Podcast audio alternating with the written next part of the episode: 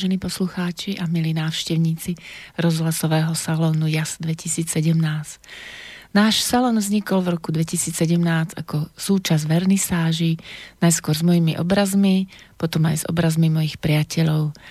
No ako sa hovorí, že opakovanie matka múdrosti, tak neviem, kto nás už počúval, ale pre tých, čo nás počúvajú prvý raz, tak ja sa volám Janka Andel Šustrová, som učiteľka, umelkyňa a výtvarnička a pripravila som tento salón preto, aby sme sa s mojimi hostiami rozprávali na um, tému umenie my a čas, hrali sa s umením, inšpirovali vás k tomu, aby ste sami začali umenie inak vnímať, aj tvoriť a naše príbehy vás majú aj pobaviť, aj poučiť. Lebo umenie je niečo v nás, aj mimo nás, čo nás aj lieči. Naše telo lieči spev, tanec, dušu lieči čítanie, písanie, malovanie. No a umenie má v sebe aj ducha, takú nadhodnotu nielen pre nás samotných, ktorí umenie tvoríme, ale aj pre tých druhých, keď to s nimi zdieľame. A preto, aby sme mohli takto sa rozprávať s mojimi hostiami, Eh, je treba poďakovať slobodnému vysielaču a ľuďom, z ktorých príspevkov vysielač môže byť nezávislé médium a môžeme vysielať bez zbytočných reklám. Tak eh, keby ste mohli prispieť našemu rozhlasu, tak budeme radi. A prípadné vaše postrehy môžete napísať na mailovú adresu studio zavináč slobodnyvysielac.sk A teraz už si pustíme hudbu. Horí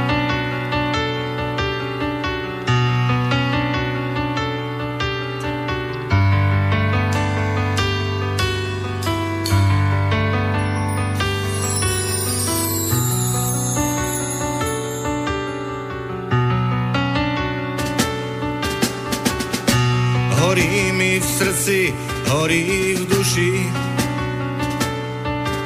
Ten plameň už nikto nezhasí. Pohľadom jednej ženy bol som zapálený citom prezývaným láska.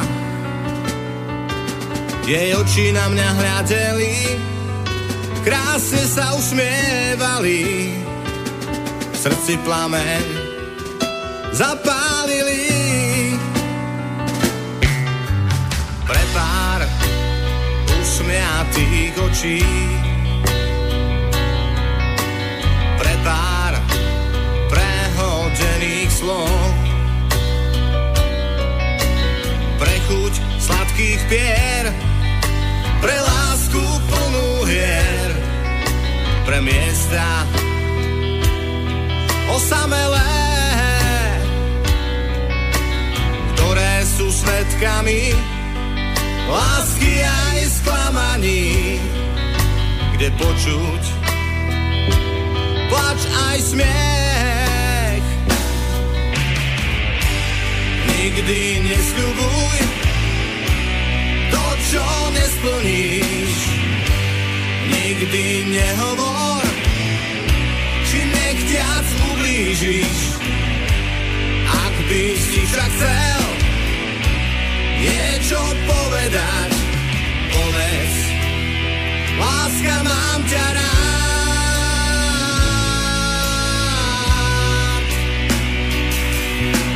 Pre pár nežných vyznaní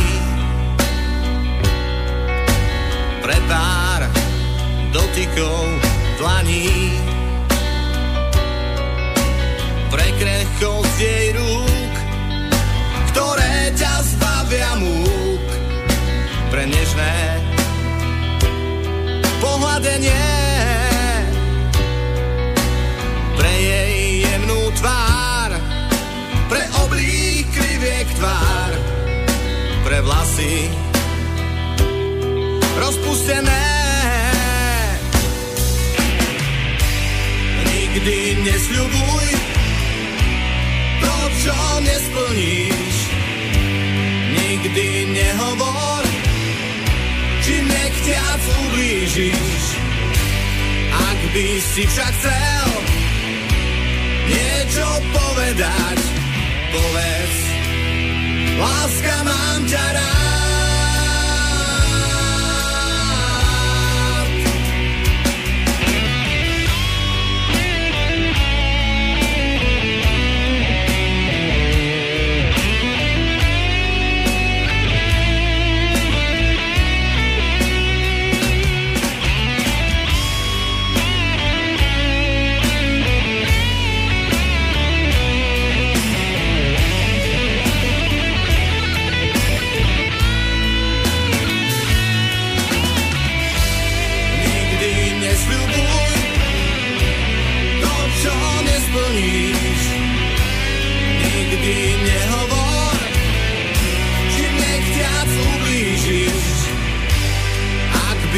Však chcel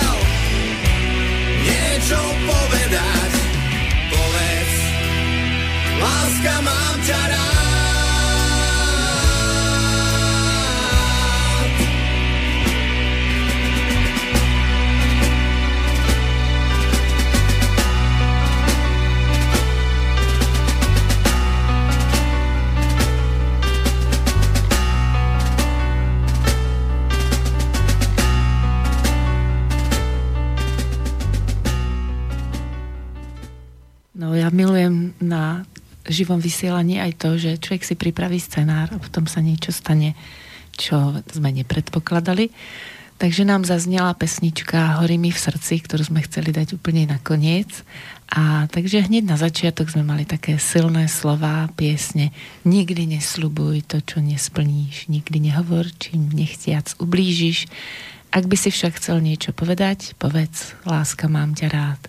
Pre mňa sú veľmi dôležité slova pri piesni a ja si niektoré piesne musím púšťať aj niekoľkokrát, aby som ich prežila a zavnímala to, čo ľudia pri ich skladaní chcú zdieľať s tými druhými. No a o tom by nám mohla bližšie povedať no, moja kamarátka, pani Danka Maťuchová, ktorá je dnešným hostom v štúdiu, takže ju vítam. Ďakujem pekne za privítanie, Janka. No a tak sme rozmýšľali medzi tým, ako hrala hudba, že ako to teraz uh, trošku pozmeníme. No dôležité je, že tá hudba, ktorú sme počuli, uh, je hudba skupiny, ktorá sa volá All in Band a je to skupina, kde spieva aj Dankin brat. Takže skôr ako predstavím Danku bližšie, tak by som bola rada, keby nám povedala niečo k tej skupine a piesni. No, áno, tá pieseň je moja srdcovka, je to už dosť stará pesnička, možno aj 20 ročná. A e, môj brat Milan Valaštek e, vlastne od malička inklinoval k hudbe a učil sa sám bubnovať. Doma si pozbieral rajnice s vareškami a skúšal doma najskôr robil rachot všelijaký a oco keď videl, že teda e, má k tomu nejaký vzťah a že len tak ľahko sa toho nevzdá, tak mu zabezpečil jedného bubeníka, ktorý prišiel ku nám domov, ukázal mu nejaké tie rytmy a on potom, mali sme taký záhradný domček, tam otec mu pozháňal teda skutočné bubny a on tam teda rachotil celý krásne. čas a trvalo tak asi no, tri mesiace a, a zvládal tie rytmy excelentne, takže v mm. podstate od malička bubnoval. No a keď už sme pri tej hudbe, tak musím povedať, že teda ja som 8 rokov chodila na klavír do hudobnej školy a moja sestra na flautu, zobcovú aj priečnu. Čiže my sme mali doma takéto hudobné zázemie, pretože môj otec bol muzikant, skutočne ten, čo chytil do ruky, na tom zahral a stále zahra teraz, takže aj keď je už dôchodca, ale teda tej hudby sa nevzdáva a keď môže, tak stále či už pre seba si hrá, alebo pre druhých ľudí. No a keď sa vrátim k tej skupine All in Band, tak uh, zo začiatku sa volali nejako úplne ináč a to si už ja nepamätám teraz, ale táto skupina s týmto názvom, pokiaľ viem, tak je od roku 2005, čiže už tiež dosť dávno. a také základné piliere, by som povedala, tej skupiny je teda okrem môjho brata Miňa Valašteka ešte Marian, prezývaný Jipo Šírila a Maroš Reken, takže to sú takí traja e, stabilní, stáli muzikanti a občas k ním teda niekto pribudne hrávajú po rôznych uh, meských dňoch, uh, jarmokoch alebo festivaloch, chodia sem tam aj na nejaké súťaže, takže a majú svoje pesničky aj nahraté a stále tvoria a nahrávajú. Čiže možno takýmto spôsobom som chcela trošku aj im dať priestor v tejto relácii, keď je to o umení, pretože hlavne to, um, to hudobné umenie bolo skutočne súčasťou nášho života od malička. A ako tam hrala úlohu maminka, lebo si hovorila, že ocko je taký hudobník, vy všetci traja súrodenci ste tiež tak naladení a maminka? No, ako sa hovorí, že za každým úspešným mužom býva jedna úžasná žena, no tak táto maminka vlastne tak z úzadia pozorovala to všetko a podporovala nás, pretože my sme robili ešte kaďaké iné akcie, my sme e, robili koncerty, hrali sme ako alternatívnu kresťanskú hudbu, Aha. čiže e, sme robili koncerty, ktoré mali svoje scenáre, akoby formou príbehu a Nechali sme sa teda inšpirovať talianskými skupinami. V tej dobe boli také známe e, kresťanské e, kapely. Mužská sa volala Gen Rosso a ženská Gen Verde e, ktorí teda hrali túto hudbu. Bola to roková hudba, čiže kresťanská hudba v trošku inom, modernejšom prevedení a to nás v tej dobe, teda pred tými 20-25 rokmi dosť oslovilo, pretože dovtedy sa tu také, taký žáner nejako nehral. Ano sme poznali vlastne z kostolov tie pesničky, ktoré sa hrávali s orgánom a toto bolo niečo také nové. Takže založili sme v Revúcej taký modernejší spevokol, kde už boli nielen gitary klasické španielské, ale bola aj elektrická gitara, bas gitára, na ktorej hral môj otec, bubny v kostole, takže to bolo také naozaj možno pre staršie tety také e, nejaké Revolučné. Revolučné, áno, a prelomové. ale myslím si, že sa to celkom ujalo. A na takých väčších akciách sa teda hrávalo aj s takýmito už elektrickými nástrojmi. No a ako skupina potom neskôr sme teda vystupovali nielen v kostoloch, ale s týmito koncertami sme chodili po Slovensku aj v kultúrnych domoch, alebo teda vo veľkých kostoloch. Takže sme hrali všelikde. A ako vás príjmali tam tí ľudia? Bolo to pre nich také niečo tiež nové, alebo okrem vás existovali aj nejaké podobné skupiny? Máš o tom prehľad? Určite existovali, pretože my sme nezačali ako úplne prvý. Ja si pamätám, ehm, tiež si nemyslím, že to bolo úplne prvé, ale moja mama pochádza z Oravy, z, od polských hraníc, dedinky Hladovka. A v tej dobe, keď my sme boli ešte deti, tak tam pôsobil pán Farár Michal Tondra, ktorý bol takou, takou vlastovičkou prvou a, a pozbieral tam troch takých hudobníkov? hudobníkov, alebo teda hudby chtivých a muziky chtivých. Mladých mužov? Mla, no, bol jeden mladý muž a dve mladé dievčatá. bol to áno. A jedna z nich bola moja sesternica, Helenka Armatová, potom Dušan Škrabek, ten sa stal kňazom neskôr a ešte tam bola Darina Šikyňová, ktorá odišla do Jugoslávie.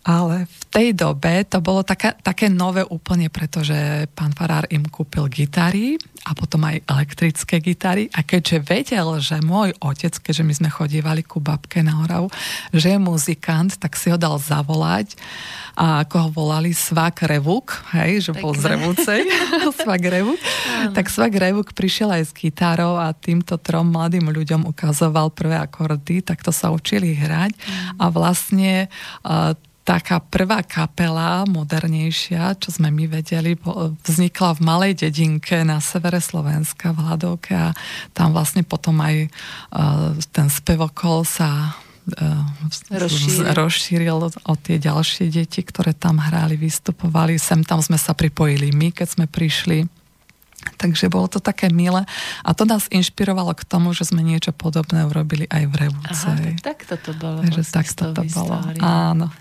Takže to je také príjemné, keď e, ľudia postupne, vlastne tá myšlienka sa rozrastá. A ty si hovorila, že v Taliansku to vzniklo, lebo to je tiež tak pomerne katolická krajina, niečo ako Polsko alebo Slovensko. A je prekvapivé, že práve to šlo do tej rokovej do tej rokovej No ja, ja som si teraz pozrela, lebo tiež som bola prekvapená, že vlastne už v 1966 vznikli tieto skupiny Verde a Gen Rosso, čiže uh, to bolo dosť dávno a na tú dobu, že začali hrať takúto alternatívnu kresťanskú hudbu a práve v tom katolickom Taliansku, ktoré je dosť také konzervatívne Aha. v mnohých veciach, No ale e, tie pesničky boli skutočne nádherné a možno, že niekedy aj tu si ich vypočujeme a kto má chuť, môže si ich nájsť na internete. Takže Gen Rosso a Gen Verde. Generácia zelených a generácia červených. Áno, a ešte, aby sme pripomenuli, ako to bolo s tou skupinou, že tvoj brat teda založil skupinu a ich meno je, keby si chceli tiež poslucháči nájsť. Ich meno je All, All, In band, all in band. A keď som sa pýtala brata, že čo to vlastne znamená, tak mi povedal, no, to je tak, keď vsadíš všetko aj do toho a skutočne oni tou hudbou žijú, aj keď nie sú nejako verejne známi, nemajú také možnosti, aby sa nejako extra zviditeľnili, tak možno aj toto je taká príležitosť trošku ich dať na verejnosť a na vonok iným ľuďom, ale majú svoje pesničky na jednom českom portáli. Ja si myslím, že keď si hodíte do Google All in Band, tak vám to rovno vyhodí a tam majú aj niektoré demo nahrávky, ktoré si môžete vypočuť. Áno, ja keď som sa pripravovala, tak som to urobila a napriek raz, dva, tri prekvapilo ma to, že e, práve český portál e, takéto piesne slovenskej skupiny uvádza. No a my si ďalšiu pieseň môžeme teď, teraz pustiť. Dievča bez mena.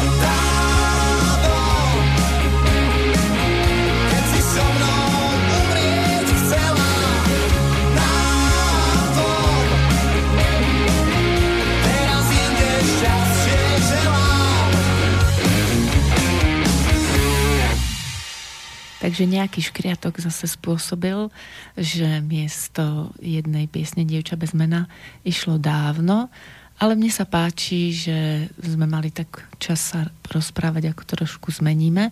Rozlúčili sme sa so škriatkom a už budeme pokračovať v našej ceste ďalej. V hudobnej ceste, tak ako hovorí dnešný host Danka Maťuchová, jej rodina má veľmi blízko k hudbe a rozprúdili také stojaté vody e, kresťanského života vo svojej, e, vo svojej revúcej, ale aj na Orave. No a hovorili sme o tom, že aj maminka, aj napriek tomu, že nebola úplne tak angažovaná, tak mala veľký a veľmi blízky vzťah k hudbe. Tak ako to bolo s maminkou?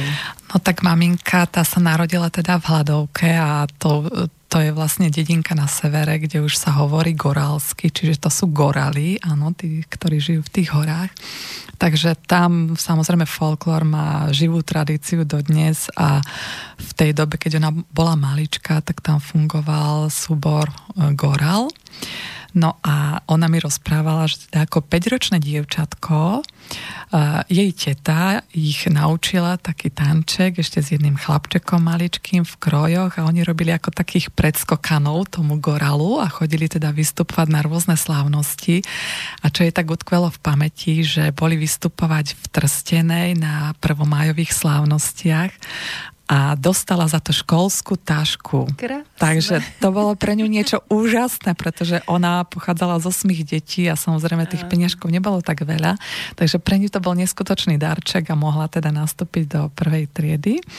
Takže to bola moja mama a čo sa týka ešte jej mamy, volala sa Veronika, tak ona bola tiež veľmi šikovná a naozaj krásne spievala, tancovala tiež v súbore a, a ako tak spomínala mama, že teda krásne vyšívala, že dokonca aj zástavy, keď potrebovali či už do kostola alebo nejakú takú pre obec, Áno. tak to dali, zverili do rúk tejto Veronike. Veronike. Veronika Korábová bola za Slobodná, potom sa vydala Veronika Harmatová, čiže rod Harmatovcov je veľmi silný tam na severe a dodnes sa angažujú v ľudovej hudbe, pretože aj v nedávnej relácii Zem spieva účinkovali dvaja moji príbuzní v chlapčenskej skupine, e, e, ktorí hrali teda na hudobné nástroje, tak účinkoval Adam Harmata a v tej spevackej skupine Viktorka Harmatová. Takže Harmatovci dodnes sú teda e, akční v tejto ľudovej hudbe a možno ich vidieť kde kade po Slovensku. No mne sa tiež veľmi páči tá relácia Zem spieva, lebo je to prepojenie všetkých generácií. A keď som to tam videla, ako nádherne trebárs tí Srby tam mali Eh, takú tanečnú časť eh, zo svadby a vlastne tiež to malo taký celý scénár, takže aj tvoja rodina má podobné skúsenosti, že je dobré to odovzdávať jeden druhému, lebo naozaj tá hudba nám spríjemňuje život a bez nej je to také smutnejšie. Tak som rada, že si tak oslovila svojich príbuzných. Že... No, som sa podozvedala zaujímavé veci. Napríklad taký môj ocko, tiež keď bol taký 5-ročný zhruba, tak mal starších bratov, troch, ktorí všetci hrali na gitare a on im strašne závidel. Ale to bol skutočne, že o generáciu starší sú rodenci, mm. o 19-20 rokov. No a oni teda všetci hrali na tej gitare a samozrejme takému malému nebudú požičiavať, lebo však v tej dobe sa to cenilo. Ale mali jednu takú pokazenú, bola červená a chýbali na nej kľúčiky, na ktoré sa naťahovali struny. Tak on si ju zobral a namiesto strún použil drotiky, ktoré používali ženy pri výrobe tých krep, e, papierov, e, papierových ružičiek. Z krepového papiera Aha. sa vyrábali a potom sa dávali na vence a na hroby. Tak on tak nenápadne si zobral tie drotiky a tie na, naťahal na tú gitárku, no. ale čo, čo to, to neskončilo pri tom. On skutočne sa naučil hrať, ako sám hovoril, že dva akordy, G a D. A ako 5-ročný vystupoval na a to bol zase sviatok Deň Matiek. V tej dobe teda išiel, ja som ani nevedela, že to už kedysi išlo ten deň sviat, ten, teda ten sviatok a potom sa to prerušilo a opäť po revolúcii sa ten sviatok oslavuje. Takže vtedy ako 5-ročný vystupoval, hral na tej gitarke. Z tých drvotikov. Z tých drvotikov a spieval pesničku Krásna partizanka Nemca ľúbila. Takže to je tak, taká milá spomienka. No ale ako on v tej svojej hudobnej kariére pokračoval, potom chodil do Revúcej, do hudobnej školy na trúbku. No a keď už bol veľký, tak potom sa dostal do takej prestížnej kapely, ktorá v tej dobe mala skutočne meno, volala sa Rytmus 60 a tam boli všetko taká staršia generácia. Tá skupina vznikla v roku 1960, preto to mala aj v názve a naozaj boli veľmi slávni v tej dobe a on sa tam dostal teda ako najmladší člen, lebo to už väčšinou boli takí v dôchodcovskom veku, no ale bol zrejme dobrý, pretože si ho zobrali a hrával vtedy na gitare elektrickej a neskôr na bas-gitare. No a postupne, ako títo starší odchádzali, tak sa tam dostávali tí mladší, teda už rovesníci môjho otca a hrávali naozaj veľmi dlho a keď už zomrel teda ten taký šéf tej skupiny Jan Bendo, tak sa to v podstate vtedy rozpadlo, to bolo len pár rokov dozadu. No a e, ešte keď teda fungovali, tak už im bubeníka robil môj brat. Čiže Aha. on bol taký zase najmladší v tej kapele. No a dnes otec e, teda ešte funguje tak, že chodieva s nejakou kresťanskou skupinou z Trebišova, stretávajú sa a vydali aj nejaké CDčka, kde hrajú teda opäť tú kresťanskú hudbu, e, ale teda v tom modernom vydaní, tú alternatívnu a teda stále sa angažuje v tej hudbe aj v tom dôchodcovskom veku. No to je krásne, takéto zážitky. Tešila som sa na príjemné príbehy ohľadne hudby a teraz už by sme si naozaj, ako sa pozerám, mohli dať tú pieseň, e, ďalšiu pieseň od skupiny All in Band.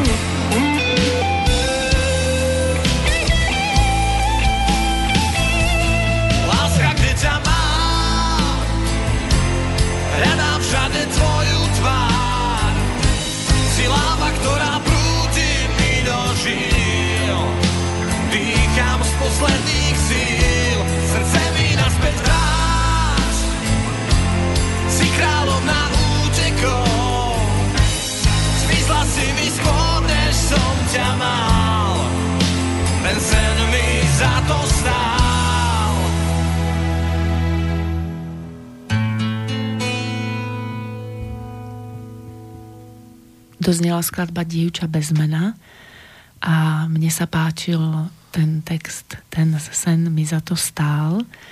Máš sen, ktorý úplne nevyšiel, ale stál za to? Trošku zmeníme zase niečo, čo ťa obohatilo, že spomínala si tu vystúpenie so speváckou skupinou kresťanskej mládeže. Ten sen, keď ste vystupovali po Slovensku a tvorili ste niečo. Tak ťažko povedať, aký sen. Keď som bola mladá, tak nejaké sny. Možno tých snov je viacej teraz, keď som To už staršia. skvelé. Ale, ale v tej dobe, no to je asi také prírodzené. Každý mladý človek túži po láske a potom mať nejakú tú spriaznenú dušu a myslím si, že aj počas tých koncertov, keď sme vlastne cestovali či po Slovensku, alebo sme sa stretávali na skúškach, že vždy to bolo také, že teda tá mládež sa stretávala a to bolo také pekné. A, ale ja by som možno ešte trošku zablúdila k tej ľudovej hudbe, s ktorou sme teda skončili v tej druhej časti relácie. E, nespomenula som ešte to, že môj otec, okrem toho, že sa venoval tej modernej hudbe, tak hral aj v ľudovej hudbe a bol to súbor Likovec, známy revudský folklórny, alebo teda súbor, ktorý sa zaoberal tou ľudovou hudbou z, z oblasti Gemera a dokonca im robila aj korepetitora. No ale vrátila by som sa, alebo teda prešla by som trošku aj do rodiny z druhej strany, teda z manželovej strany. Môj svokor pochádza zo Šumiaca a teda to je už hore Hronie, čiže ako vidíte máme tu aj Gemer, aj Oravu, Goralov a už sme zabrdli do hore Hronia. No a tuto bola známa ľudová hudba Maťuchovcov, kde hrával vlastne otec môjho svokra, tiež Mikuláš Maťuch, lebo tých Mikulášov bolo strašne veľa, hlavne tam na Šumiaci. A možno taký ešte jeden známy Maťuch Mikuláš, ktorého spomínal kedysi aj Paľo Habera, tak učil hudobnú v umeleckej škole v Brezne a vlastne učil aj tohto Paľa Haberu a Paľo ho spomínal ako veľmi prísneho učiteľa a skutočne aj môj svokor spomína, to bol vlastne tento Miky Maťuch bol bratrancom svokrovho oca, čiže preto bol tiež Mikuláš Maťuch ďalší. Áno a vlastne, že bol naozaj veľmi už tak v tej umeleckej branži vzdelaný, že už jemu až tak tá ľudová hudba nešla. Že aj keď ju hral, ano. ale nevedel sa tak vžiť do tej role takého toho jednoduchého človeka, hudobníka. Mm-hmm. Už pre neho tým, že mal to hudobne, hudobné vzdelanie na vyššej úrovni, už bol viac taký možno v tejto oblasti. Náročnejší? No a už nevedel sa tak odviazať ako pri tých, hej, tí v tej ľudovej hudbe oni boli takí aj pohybovo to vyjadrovali, hej, a on, to, on bol taký dosť strunulý, čo mu mnohí aj vy, vytýkali, že on sa ani nepohol, keď hral, mm-hmm. ale že on si to nemôže dovoliť, lebo ako by vyzeral v očiach tých druhých ľudí, hej, keďže on Aha. už je vzdelaný hudobník, muzikant. Ale nakoniec ho nejako prehovorili, hej. tak snáď sa trošku dokázal aj odviazať a, a hral teda aj s ľudovou hudbou. No, čiže toto bola aj e, z manželovej strany tiež tá hudba vlastne životom, išla životom tých ľudí na tom hore hroni. Takže ako vidíte, z každej strany ma zasiahla tá hudba, či už z tej mojej rodiny alebo z tej manželovej, tá hudba bola vždy súčasťou nášho života. No. A hlavne aj tie koncerty, keď ste potom tú hudbu roznášali zase ďalej. Že to nezostalo len v rodine alebo pri tom najbližšom okolí, Áno. ale že ste si trúfli, tak e, to ešte vlastne bolo za socializmu, nie? Ak si to tak dobre... No, v podstate Ak, áno. No, áno, to bolo ešte áno. Lebo to vtedy sa veľmi tá ideológia... Pozerám, že to bolo v 96. ale toto bolo už po revolúcii. Aha, už sa to toto už som bola na vysokej škole. Ale s tým uh, spevokolom sme začínali ešte skôr, čiže ešte pred revolúciou. Ano. Ale už viac tie koncerty sa asi robili potom. Potom už to šlo. Potom ano. to šlo skôr. Áno. Skôr to bolo také priateľné. A tie koncerty mali scenár. Jeden z, e, z tých scenárov máme pred sebou. Áno, našla má... som to doma. A mm, pozerám, že my sme sa volali Genres, hej, lebo to som vravela, že sme boli inšpirovaní tými skupinami italianskými Gen Rosso a Gen Verde. A my sme si to tak urobili, že Genres ako generácia revúdskych spevákov. Hej, Áno, to bola taká naša skratka. no a koncert, ktorý som teda v tom 96. urobila, bol s názvom Nerúcajte nám hniezda alebo príbeh o hľadaní šťastia a bol inšpirovaný vlastne básničkami aj básňou Milana Rufusa s rovnakým názvom Nerúcajte nám hniezda. Ale ja by som možno e, takú inú básničku z tej istej knižky prečítala. Je to Modlitba za deti. Takže ak môžem. Áno, určite. Nevedia prečo, no veľmi im to treba. A možno ešte viacej ako chleba aby im v duši pusto nebolo, aby ich mali radi okolo, aby im bolo meko ako v mame. Keď bolia veci, ktoré nepoznáme, to každé dieťa plaché ako laň, na hlave musí cítiť teplú dlaň. Bože, o takú dlaň ťa ľudské mláďa prosí, v čase, keď ešte ani nevie, kto si. Našiel ťa hore ten žavot tenkých láskov? Našiel. Dal si im liek? A nazval si ho láskou. Lásko. Krásne. Ďakujeme za úžasný prednes a ako ja rada používam to slovo úžasné, keď som nadšená z niečoho, tak e, ako sú aj tie slova v tých pesničkách, ktoré sme počuli, e, také zvláštne a veľmi citlivo podané, e, na druhú stranu vlastne tou rokovou razanciou, tak aj ty si taká temperamentná pani, žena a také úžasné e, básne vieš predniesť a, a viem, že e, si sa angažovala e, celou svojou dušou v týchto veciach, takže za to ti ďakujeme. A dokonca si pamätám, že aj na nejakej svadbe si niečo čítala. To bola taká oh. zaujímavá príhoda vtedy. No to bola moja vlastná svadba. Aha, vidíš, lebo áno, niečo mi utkvalo, čo som nezapísala teraz sa to objavilo. Asi to bolo dôležité, keď to, bolo, to prišlo. To bolo nielen čítanie už toho známeho evanielia o láske. Láska je dobrotivá, trpezlivá, nezávidí a tak ďalej ale čo bolo prekvapením asi pre všetkých zúčastnených v kostole v Revúcej, tak to bolo, že ma oslovili bývali teda moji kolegovia z toho spevokolu ešte mládežníckého, ktorí mi prišli na svadbu zaspievať a zavolali mi tesne predtým, či by som mohla zaspievať solo jednej pesničky a tá pesnička mala názov Vďačiť ti chcem mama. Mm. No a keď som si pomyslela, že by som to mala spievať, tak vrajím, no neviem, či to dám, lebo asi sa tam rozplačem. Mm. A oni, neboj, my ťa podporíme, my ti z choru pomôžeme zaspievať. Vrajím, no dobre, tak to skúsim. Takže keď som vyšla vtedy a, a pre ten ambon, že teda idem spievať a všetci boli prekvapení, čo sa ide diať. Nevesta ide spievať. Nevesta išla spievať spievať, áno. Takže nevesta išla spievať, začala spievať a našťastie nevesta to s úsmevom zvládla až do úplného konca, ale plakal celý kostol. Takže aj na videu, keď, si to, keď som si to pozrela, tak vlastne smrkali všetci v kostole. Ja som teda to zvládla bez Stála problémov. Ustála som to, aj keď som sa bála, či to dám.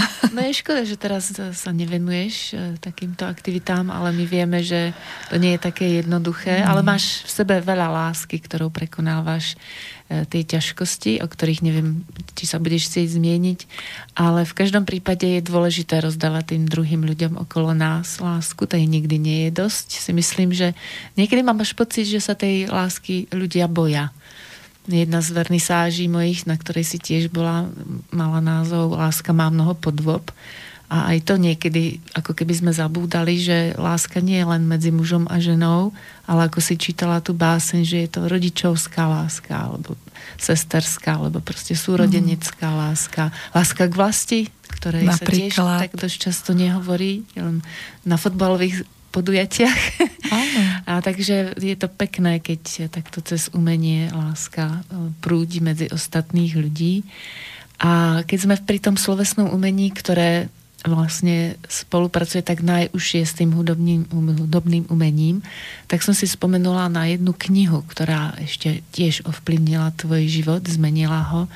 Vraj nastala v tebe obrovská úľava, keď si prečítala knihu od Sergeja Lazareva Diagnostika karmy. Áno, má to taký zvláštny názov, je to také spojenie západného a východného diagnostika karmy možno niekedy taký až odrádzajúci názov, ale tá knižka sa mi dlho nejako preplietala životom a vždy som ju tak nejako ignorovala alebo snažila sa ignorovať a potom raz som si povedala, no dobre, keď si už zase vyskočila z regálu na mňa, tak som si kúpila prvý a posledný diel celej tej série. Vrajem si, no však na čo čítať toľko veľa kníh, tam mala asi 12, tak vrajem, skúsim prvú a poslednú, že čo to je. No ale keď som tú knižku otvorila, tú prvú, tak hneď na začiatku ma to úplne odradilo a tú knižku som vrátila späť. Hovorím, toto ja nebudem čítať, to je strašné. Hej. A pochopila som, že človek musí byť aj na knižku pripravený vnútorne, duchovne alebo duševne a nie každá knižka je vhodná pre neho v určitú tú jeho životnú dobu. No a vlastne trvalo dva roky, kým som sa opäť vrátila k tej knižke a vtedy som skutočne intuitívne po nej siahla a vtedy to bol doslova taký, že wow efekt, mm. že toto je to, čo celý život hľadám. Hej, takže je zaujímavé, že, že ako na jednej strane prvýkrát som tú knižku nemohla ani v rukách držať a potom, mm. keď som sa vrátila k nej o dva roky, tak to bolo zrazu to, čo som naozaj hľadala. Takže táto knižka dosť výrazne ovplyvnila a vlastne aj ovplyvňuje môj život. A veľa vecí som pochopila, veľa vecí som prijala a, a myslím si, že ten život teraz vládam jednoduchšie už s tým poznaním, ktoré mi tá knižka dala, respektíve ten autor. Áno. No úžasné na tom je, ako zase to moje slovo, úžasné, že sa spája jeho skúsenosť životná s pozorovaním, že išiel vlastne takou trošku podobnou cestou ako ty, niečo prežil a chcel pomáhať ľuďom. A ty to vlastne tiež tak máš, že máš um, synčeka, o ktorého sa staráš. A pritom ešte pomáhaš ľuďom. A my sme sa vlastne zoznámili, aby sme k tomu síce k záveru, ale dospeli tak, že si prišla ku mne na kurzy a vlastne si hľadala to seba vyjadrenie, ktoré mm, hľadáme v podstate aj teraz ešte stále. A tam bol tiež taký zaujímavý uh, ruský autor, ktorého som si poznamenala, Leonid Afremov. Afremov. Áno. A že obdivuješ jeho malby, tak to sme sa vlastne dostali už ku koncu toho uh, výtvarného štúdia tvojho, kde si vedieš veľmi dobre. Ja som chcela to no. zdôrazniť, že si občas taká prísna, ako možno ten pán učiteľ, ktorý bol prísny tiež, čo som tak hm, spomenula od Pala Haberu. Ale tí prísni učiteľia sú podľa mňa skôr dôslední. Tá prísnosť v tom zmysle dôsledne dodržiavať určité veci, o ktorých si myslíme, že sú správne. No a potom uh, sa treba vedieť aj uvoľniť, aby to, čo v nás zreje, tak aby sa dostalo aj von. Takže tie malby e, toho Afremova, čím ťa tak oslovili? No, asi tou farebnosťou a možno tým štýlom maľovania, keďže je to impresionizmus, že dokáže vlastne aj hrubým nejakým takým ťahom a zvýrazniť určitú črtu Hej, že vlastne niekoľko hrubých ťahov a vytvorí obraz. Pre mňa je to fascinujúce, hej, lebo ja, ja som zvyknutá na to babrať sa s drobnými detailičkami, hej, Áno. každý detail, aby boli jasný a tak vykresliť to do podrobná. A toto je pre mňa úžasné, že niekto pár ťahmi dokáže vystihnúť podstatu toho obrazu, takže to je pre mňa také ako obdivujem na tom autorovi, že dokáže niečo také, čo ja by som len chcela. Ale dobre si začala a e, mne to teraz tak evokovalo vlastne niečo podobné, čo sme hovorili o tej skupine All In Band, že je to v rokovom šate, veľmi nežný text. Aj keď je taký niekedy taký burcujúci alebo vyzývavý, ale vždycky je to také e, veľmi nežné, by som to ja nazvala. A niečo podobné je to aj v tých obrazoch. Keby náhodou sa niekto chcel pozrieť Leonid Afremov, e, že je to vlastne autor, ktorý má pestrofarebné tie obrazy, Áno. E, nanášané špachtlou, to sme skúšali, že ono to zase až tak jednoduché nie, no, je. Teda nie je. A tie motívy sú nežné, ale Áno. je to baletka. Baletka, alebo sú to také prechádzky v dáždi, večerné ulice, ako veľmi pekné naozaj a to, že vlastne aj tmavá ulica sa dá e, zobraziť explóziou farieb. Hej, to je úžasné. Tak tam tie farby. Necháme sa inšpirovať teraz e, za ďalšou piesňou skupiny Olin Band.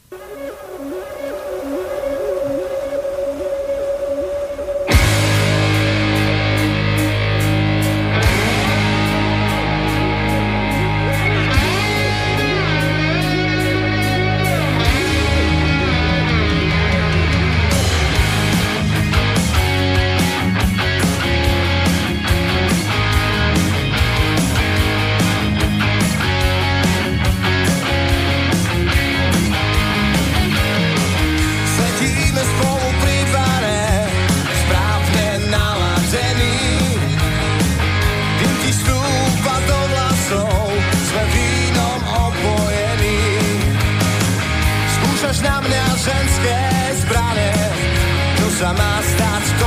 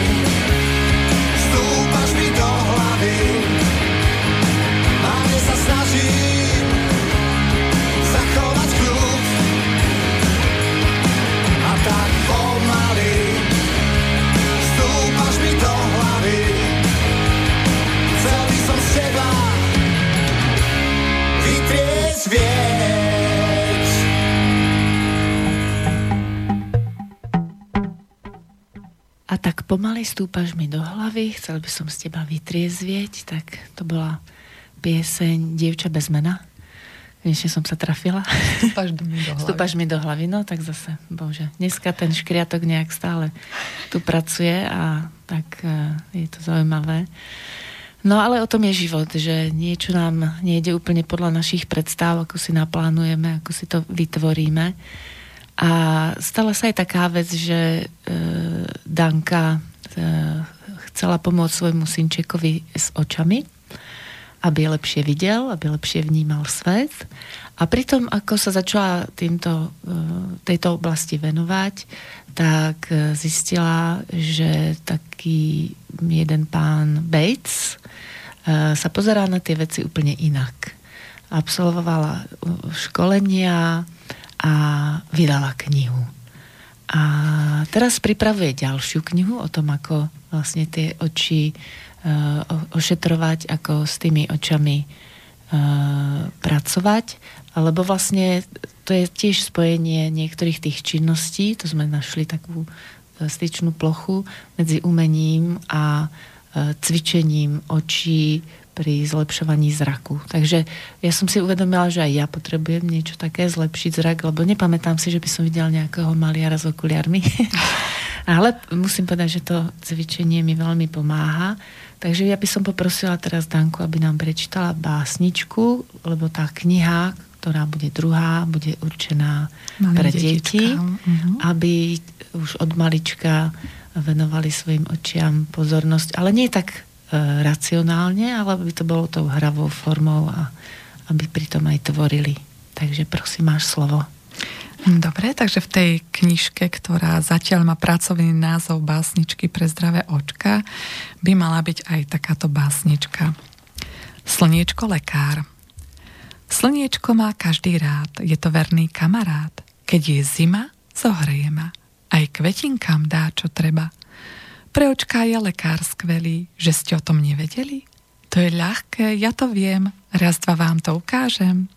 Takto očká zatvorím, k slniečku sa otočím. Hlavkou krútim vľavo vpravo, toto zvládne každý hravo. Slniečko sa z neba smeje, z každej strany očká hreje. Keď ich potom otvorím, jasné farby uvidím. Takže toto je jedna z aktivít, ktorá je veľmi prospešná pre naše oči, pretože práve v súčasnosti naozaj trávime veľmi málo času na tom prírodzenom slnku. Takže Jedna z tých aktivít je teda venovaná tomu slniečku, aby sme dopriali tým očiam aj to prirodzené svetlo a hlavne tie farby, ktoré sú súčasťou aj toho výtvarného umenia, ktoré nám pomáhajú, kde takisto sledovanie pohybu štetca alebo cerusky, farbičky takisto má obrovský vplyv na ten zrak.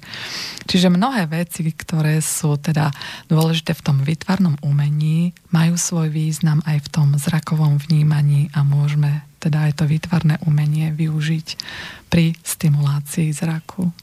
Áno, a teraz máme leto, letné obdobie, takže e, slniečko nám môže pomôcť tým, že budeme nielen mm, do neho pozerať s okuliarmi, ale naopak e, ty doporučuješ, alebo je tam to doporu- odporúčanie, aby sme tak trošičku len spomenuli no, toto? V, pri praktizovaní tých techník Bejcovej metódy sa veľmi neodporúčajú slnečné okuliare, mm. pretože tie bránia práve e, tomu, tej svetelnej stimulácii toho oka a skutočne používajú sa iba v tých e, nevyhnutných situáciách, ako sú rizikové situácie napríklad pri šoférovaní, pri bicyklovaní, pri lyžovaní, kedy naozaj to slnko môže byť oslepujúce a môže spôsobiť nejaký problém. Takisto, keď je naozaj ten slnečný svet, svit až extrémne silný, že by nám to spôsobovalo určité napätie v tých očiach alebo nepohodu, tak vtedy áno, ale nie je tak, že budeme okuliare, slnečné okuliare teda nosiť pravidelne, pretože tým pádom naša sietnica zlenivie. A ona potrebuje, preto aby sme dokázali vnímať nádherné farby tohto sveta, potrebuje naozaj dostatok toho prírodzeného svetla. A dnes už sú mnohé štúdie, ktoré potvrdzujú, že nedostatok slnečného svitu má veľký vplyv na vznik krátkozrakosti. Takže to nie je žiaden výmysel, ale to sú už naozaj vedecky overené štúdie. Čiže tomu, tomu slniečku sa nevyhýbajme a doprajme tým očiam čo najviac. Áno, to som rada, že takto pomaly končíme naše posedenie, takže ja ti veľmi pekne ďakujem, že sme sa mohli takto porozprávať aj o umení, o hudbe, ale ešte sme zabudli, máme takú poslednú minútku na jedno také e, odporúčanie filmové, lebo to je tiež taká inšpirácia Dala si nám inšpirácie o slniečku, o hudbe, výtvarné umenie a na záver ešte... No rozmýšľala som, že ktorý film je taký, čo ma oslovil. No bolo ich určite viacej, ja na všetky si nespomeniem, ale taký jeden v anglickom jazyku je to The Sound of Music alebo zvuk piesne. U nás to išlo, myslím, ako s piesňou okolo sveta a je to muzikál, ktorý je natočený na podľa skutočného príbehu, aj keď v súčasnosti, keď som si tak študovala okolo toho, už nie úplne všetko sedí s tou realitou, ale väčšina teda toho filmu súhlasí s tým reálnym životom, ako to bolo. Je to príbeh mníšky, ktorá sa nakoniec nestala mníškou, ale vyslali ju robiť takú tú chúvu alebo operku, ako sa to dnes povie, pre sedem detí jedného ovdovelého kapitána, ktorý si nevedel dať s nimi rady. No a ona ich učila nielen láske, ale aj spevu, pretože veľmi rada spievala. No a nakoniec sa za toho kapitána aj vydala, dokonca mali spolu ešte ďalšie tri deti, čiže mali 10 detí a oni založili takú skupinu spevácku. Emigrovali potom do Ameriky, oni boli v Rakúsku, ale emigrovali, pretože začala vojna a kapitána povolali Hitlerovci a on odmietol ísť, tak radšej emigrovali. No a potom v Amerike založili spevácku skupinu, s ktorou vystupovali. Bola to Trump, Trap Family trap family, tak, family trap singers a chodili po, vystupovali po celej Amerike, takže to bolo také pekné, milé a naozaj aj tie pesničky tam boli veľmi pekné. Aj tá skutočná, ako ten skutočný život, aký môže byť zaujímavý niekedy, tak to bolo pekné. Aj naše rozprávanie, aj napriek technickým nejakým maličkostiam bolo pre mňa pekné, takže ti ďakujem, že si prišla do štúdia. A ja ďakujem za túto príležitosť. Ďakujem poslucháčom, že mali tú trpezlivosť a dúfam, že to bolo príjemné pre nich. No a pre dnešok im prejem krásne leto a uvidíme sa, alebo skôr teda budeme sa počuť zase o dva týždne. Dovidenia a do počutia. A do počutia.